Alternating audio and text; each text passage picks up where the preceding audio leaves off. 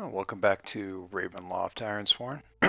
the Google Doc where I'm saving everything uh, that I'm doing during the game is 96 pages at this point, which makes it exactly three times longer than the original Ravenloft module. nice. Okay, so Brigida sleeps for 17 hours gets up, sees to her necessaries, eats, and goes back to sleep for another six hours, which puts us close to 24 hours since our merry band staggered back into town. Probably around about enough time for Gertruda to do something stupid, but I do not have time to worry about that. What I should be worried about is what the Kashida are up to. Uh, I realized after wrapping up last session that my failed gather information probably gave the Kashida, which, to remind everybody, is the threat that's attached to one of my vows, an opportunity to get up to shenanigans.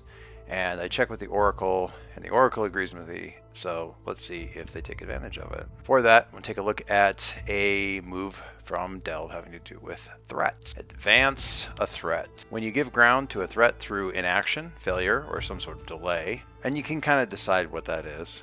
Uh, I'm being a little bit hard on myself for saying, oh, well, you slept for a day, so aha, but I've had a couple of bad rolls I haven't capitalized on yet, so I'm kind of playing this rough. Um, roll on the table below and envision how the change manifests in your world. And if you're not sure, ask the Oracle. So I roll on the table and I get a 35, which result means the threat works subtly to advance toward its goal or the danger escalates. Mark Menace.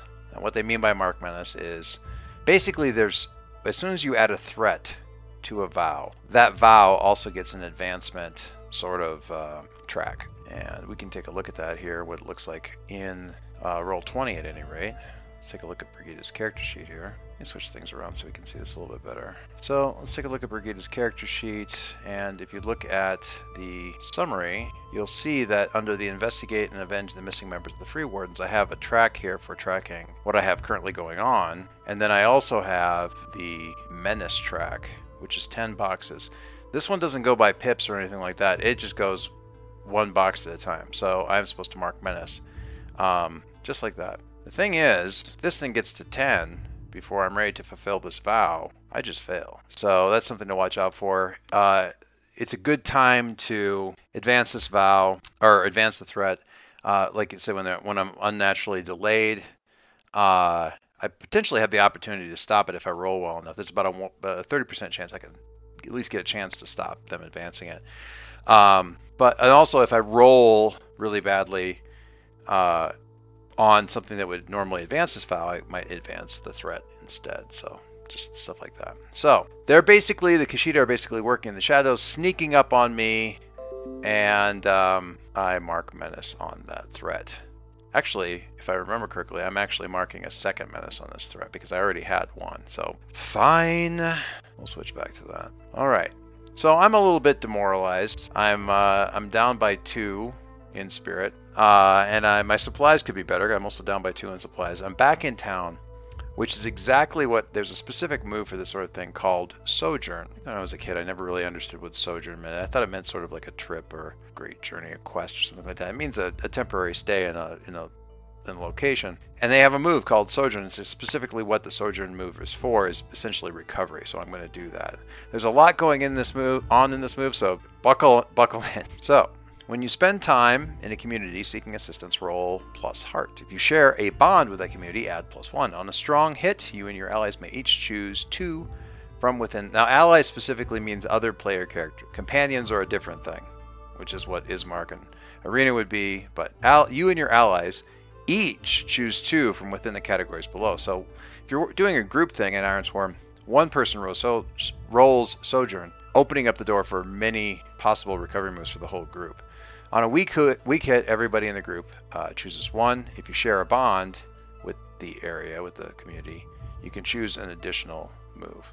So on a hit, you and your allies may each focus on uh, one of your chosen recover actions and roll plus heart again. So this is important. I want to talk about this for a second. Uh, you and your allies may focus on one of your chosen recover actions and roll plus heart. If you share a bond, add plus one. On a strong hit, take plus two more for that action.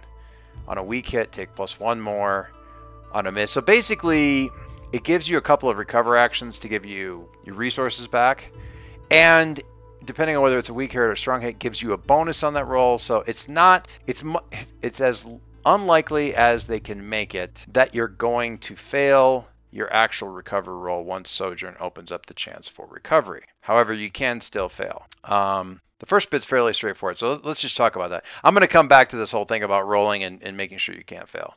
Uh, we're going to copy. Let's take a look at this thing and see what we got. I mean, I love rolling plus heart, and I do have a bond with the village. Thank you very much. So I'll be having that plus one, and it doesn't do any good because cheese and crackers. Seriously? Ugh. So on a strong hit, which I didn't get, you choose two. On a hit, you get one. Uh, and I, since I have a bond, I get to choose two anyway. Um, so I can clear a condition. I don't have any actual conditions like wounded or shaken or unprepared. And I can choose to recuperate, which gives me plus two health. I'm not hurt right now. Um, but I can choose plus two health for myself and any of my companions, which is great if they happen to be hurt. They're not. Um, consort. I can take plus two spirit. I can provision, take plus two supply, and plan, take plus two momentum. Um, so the way this is written, it's a kind of a weird thing. So you can you can do the recover action. So like if you share a bond, uh, on a hit, you and your allies may focus on one of the chosen recover actions and roll plus heart again.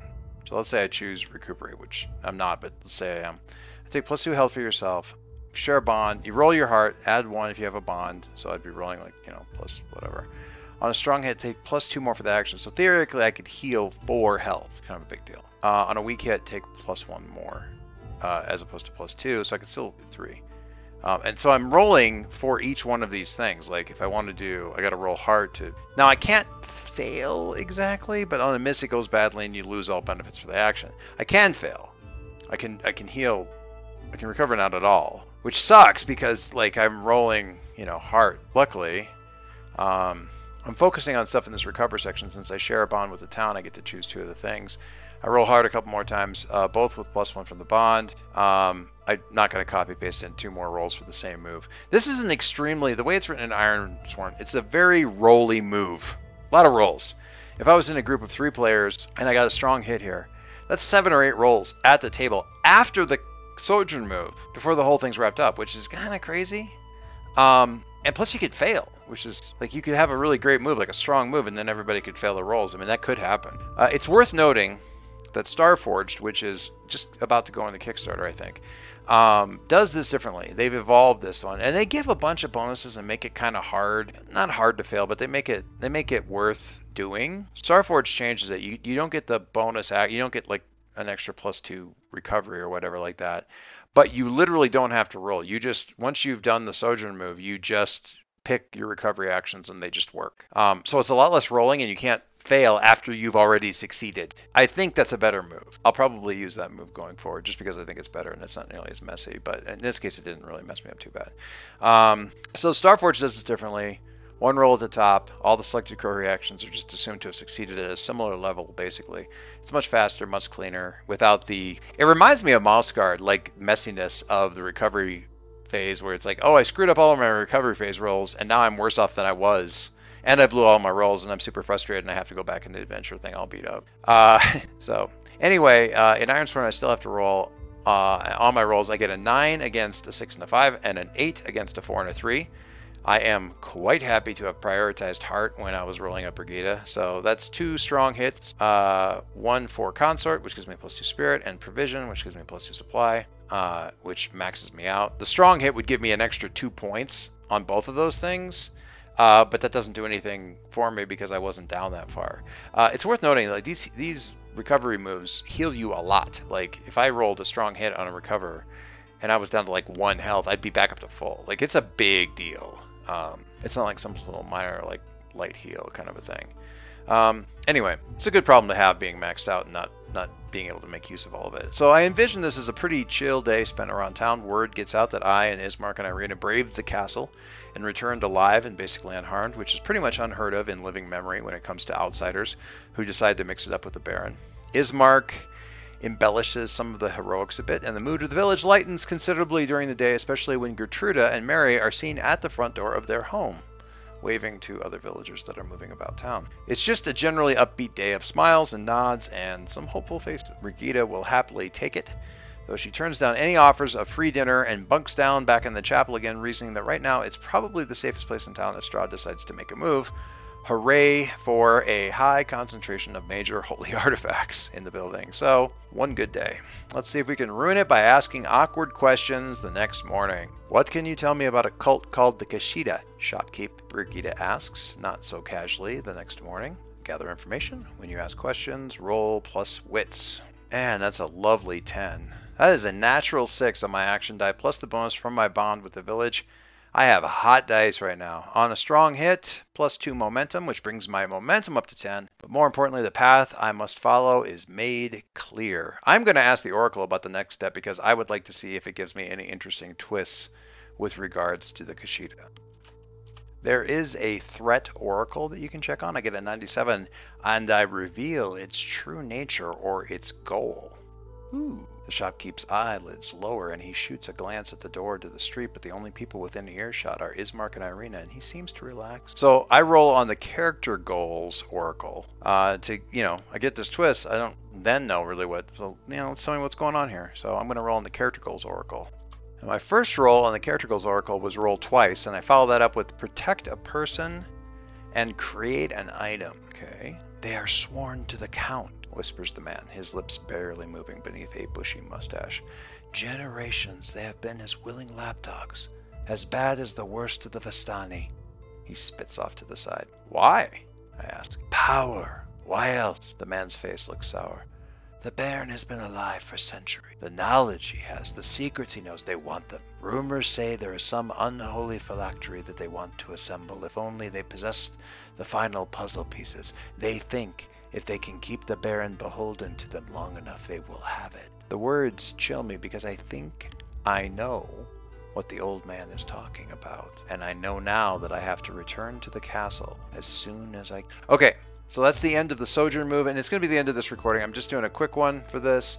Did Sojourn, kind of pack myself up. So, things wrap up here. I'm in pretty good shape. Uh, my momentum is at 10. My spirit is at 5. My supply is maxed back out again, which is awesome. Uh, that threat crawling up is not the best thing, but I need to get my butt back to work. Back up at the castle. So for the next one, we're going to get back in. We're going to get back up to the castle. We're going to delve the depths and see where all of that leads us. Although I think I'm probably going to have to face danger as I head from the village back up to the castle. Super. Super. We'll see you next time.